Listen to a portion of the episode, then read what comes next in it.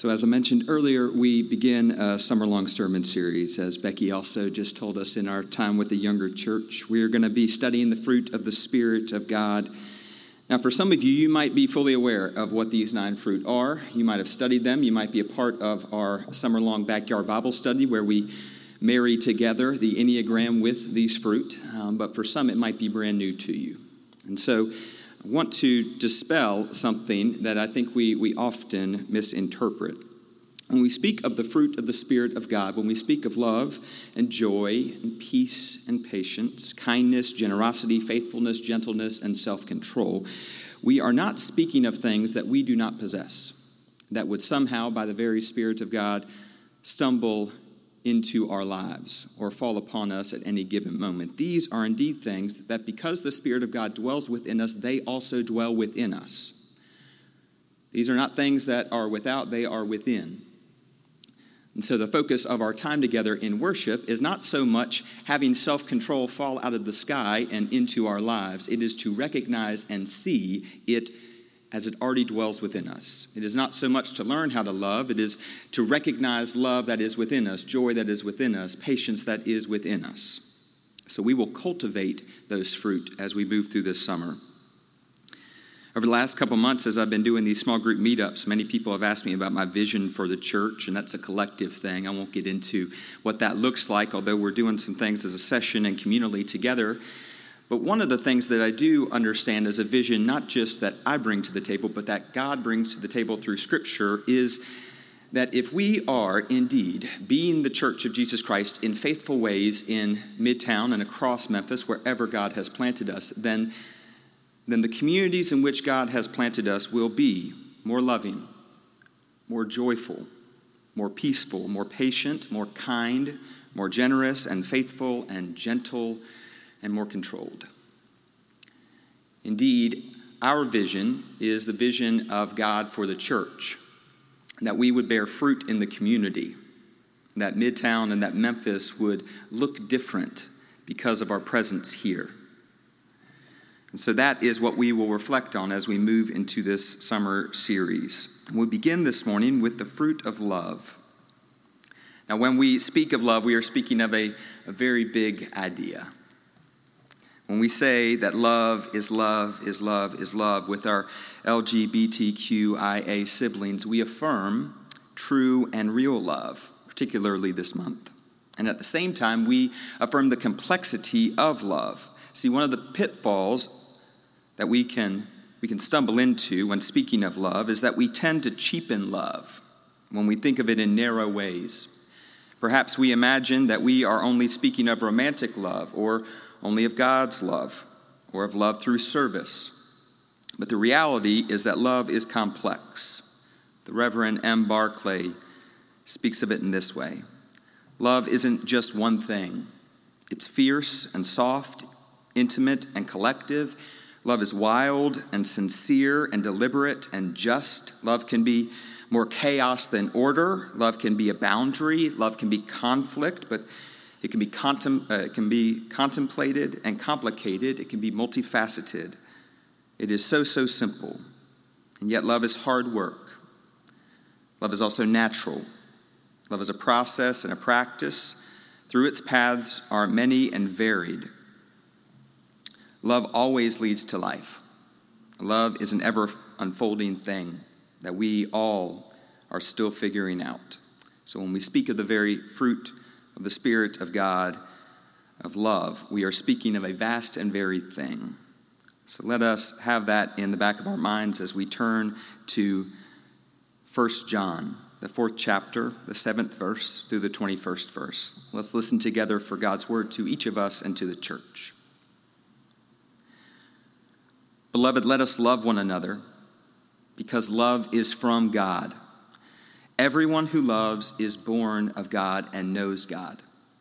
Whoever does not love does not know God, for God is love. God's love was revealed among us in this way God sent his only Son into, into the world so that we might live through him. In this is love. Not that we loved God, but that God loved us and sent his Son to be the atoning sacrifice for our sins. Beloved, since God loved us so much, we also ought to love one another. No one has ever seen God. And if we love one another, God lives in us, and his love is perfected through us. By this we know that we abide in him and he in us, because he has given us of his Spirit. And we have seen and do testify that the Father has sent his Son as the Savior of the world. God abides in those who confess that Jesus is the Son of God, and they abide in God. So we have known and believe the love that God has for us. God is love, and those who abide in love abide in God, and God abides in them. Love has been perfected among us in this that we may have boldness on the day of judgment, because as He is, so are we in the world. There is no fear in love, but perfect love casts out fear, for fear has to do with punishment, and whoever fears has not reached perfection in love. We love because he first loved us. Those who say, I love God, and hate their brothers and sisters are liars. For those who do not love a brother or a sister whom they have seen cannot love a God whom they have not seen. The commandment we have from him is this those who love God must love their brothers and sisters also. Friends, this is the word of the Lord. Thanks be to God. I'm not sure there's a more important statement in Scripture than what is repeated twice in the text that we just read. God is love. God is love, the author tells us and tells that community. The implications of this statement are many and they are varied, just as the dynamics of love are. But one that strikes me is the way in which we must now understand the very character of God in light of this text. If it can't be said of love, then it can't be said of God. If it cannot be said of God, it cannot be said of love. If you are in the world and you begin to hear someone describe God for you in a way that seems contrary to love, they are not describing God. Because God is love. It's important for us to know, as the theologian Richard Rohr reminds us, that God does not then decide to love. God's love can never be determined by the worthiness or unworthiness of the object, but God is love itself. God cannot love, cannot not love, because love is the very nature of God's being. God is love, repeated twice in this text. So we don't then will love into existence. We don't have to work really hard, and even pray for it. We must simply accept that love is the pervasive reality of existence. Love is as real as God is real. And this text tells us that, that God dwells within us as love. You don't have to look outside yourself for that deep and abiding love. It is already inside of you, in your spirit, in your heart, in your soul. Each of us then has a measure of the divine. Every time we love, we glimpse that measure. In the divine dance, Rohr continues love is not something that we do then as the people of God, love is something that we are. Love is literally our truest self. Love is where you came from, and love is where you're going. It's not something you can buy, it's not something you can attain. It is the presence of God within you, called the Holy Spirit. Love then is a reality, but it's also an action to embody. When the writer of Galatians speaks of love as the very first fruit of the Spirit of God, we are hearing something foundational then. There is nothing more true about who you are as a creation of God than that you are born and made of love. Now, that can be difficult to see in a world that might tell us that we are unlovable. It might be difficult for us to understand and know if the voices around us tell us that we are not worthy then of love. Those voices are lying. Because indeed, the very love of God is within us. And I spent time this week, love is such a broad thing. I, spent time this week in my sermon file um, trying to figure out a good illustration. My illustration file is, uh, is somewhat small and very messy. And uh, I realized that for me, perhaps the most important and impactful personification of love was one that I got to see as a young child. I was uh, 11 years old when my family and I made our way to Washington, D.C. It was the winter of 1992. Bill Clinton had just been elected president. He would take office in four weeks. It was the first time that, that we had been to that city together. It was also the first time that a quilt, which had been birthed a few years before, would be gathered together for the first time on the lawn between the Lincoln Memorial and the Capitol building, right by the Washington Monument. The AIDS quilt was born of deep and abiding pain that grew from the HIV and AIDS epidemic of the 80s and 90s. An epidemic that, in many ways, many still have to deal with now. We went to go see that quilt together as a family. We walked along the grass and saw the handiwork of countless people across the world who had sewn a quilt patch for family members. It was about midday that we arrived at a rather important quilt for us. It was one that my mother had created just a few years earlier. She had sewn it together in memory of my uncle Mark. Mark had returned from his military service and he had moved to San Francisco in the early 1980s. Mark had lived there all the way across the country from the rest of his deeply Catholic family. He had lived there, and, and it, it had been a way of moving through the world for him to, to not have too many friends, but my mother was one of them. And so they would talk, even though they were uh, a great distance away from each other, they would talk often, even more so than my, my dad, his brother, would speak with Mark. I should say that my uncle Mark was gay. And he had moved to San Francisco and away from his family because that was a safe place for him to be. He could find community there and even love. And so it wasn't too long after he had moved to that place when he began to feel ill. He didn't know what was going on, few did at the beginning of the epidemic. Soon he would be diagnosed with HIV. That would be a troublesome thing for him, of course, scary, as it was for so many people, and continues to be.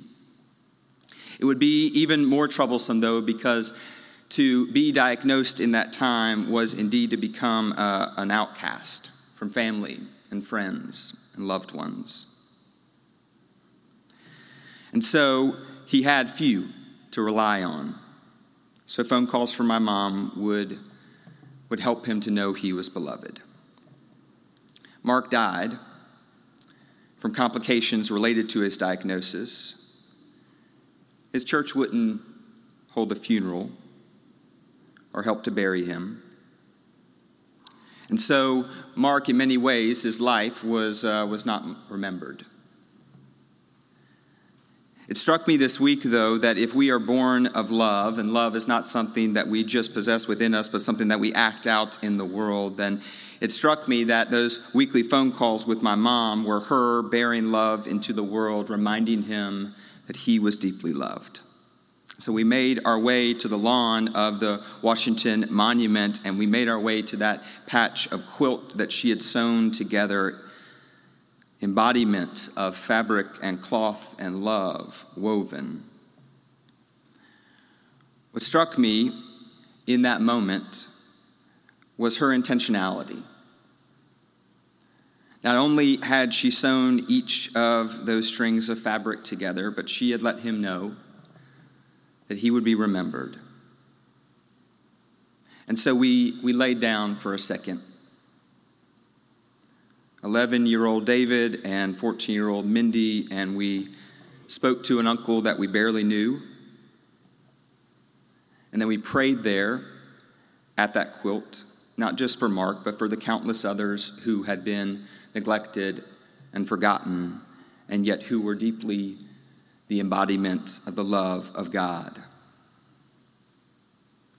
It strikes me, beloved, that if we are to bear the fruit of love in the world, then we must do so over a great, expanse of time. We must do so in the ways in which God has called each of us and encouraged each of us to do so. For some, you may sow. For others, you may march. For still others, you might celebrate on our front lawn here at Idlewild.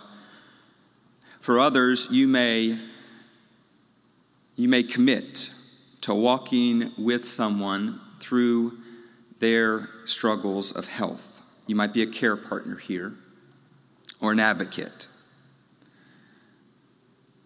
The truth of this fruit of love that is born within each of us, the truth is that we are called to share it, to embody it. The promise is that as we do that, God is building something in the world that God is creating a foundation and a framework on which the whole world can turn. Beloved, if we are to indeed bear the fruit of the Spirit of God, let us then begin with the fruit of love. Let us understand that we are not, not without it, but it is within us. For God is love, and those who abide in love abide in God and God abides in them. Will you pray with me, please?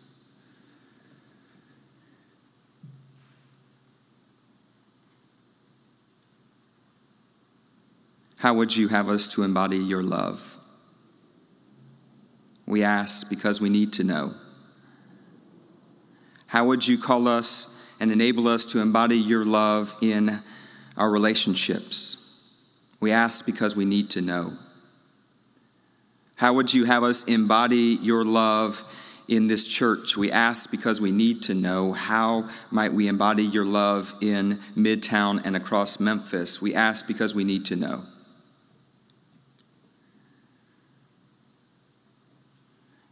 You dwell within us in love. So give us eyes to recognize and see that for ourselves, but also for our siblings for our neighbors. Give us vision and courage to be about love in the world, O oh God. Let us bear that fruit here and now and forever. In the name of the Father, and the Son, and the Holy Spirit. Amen.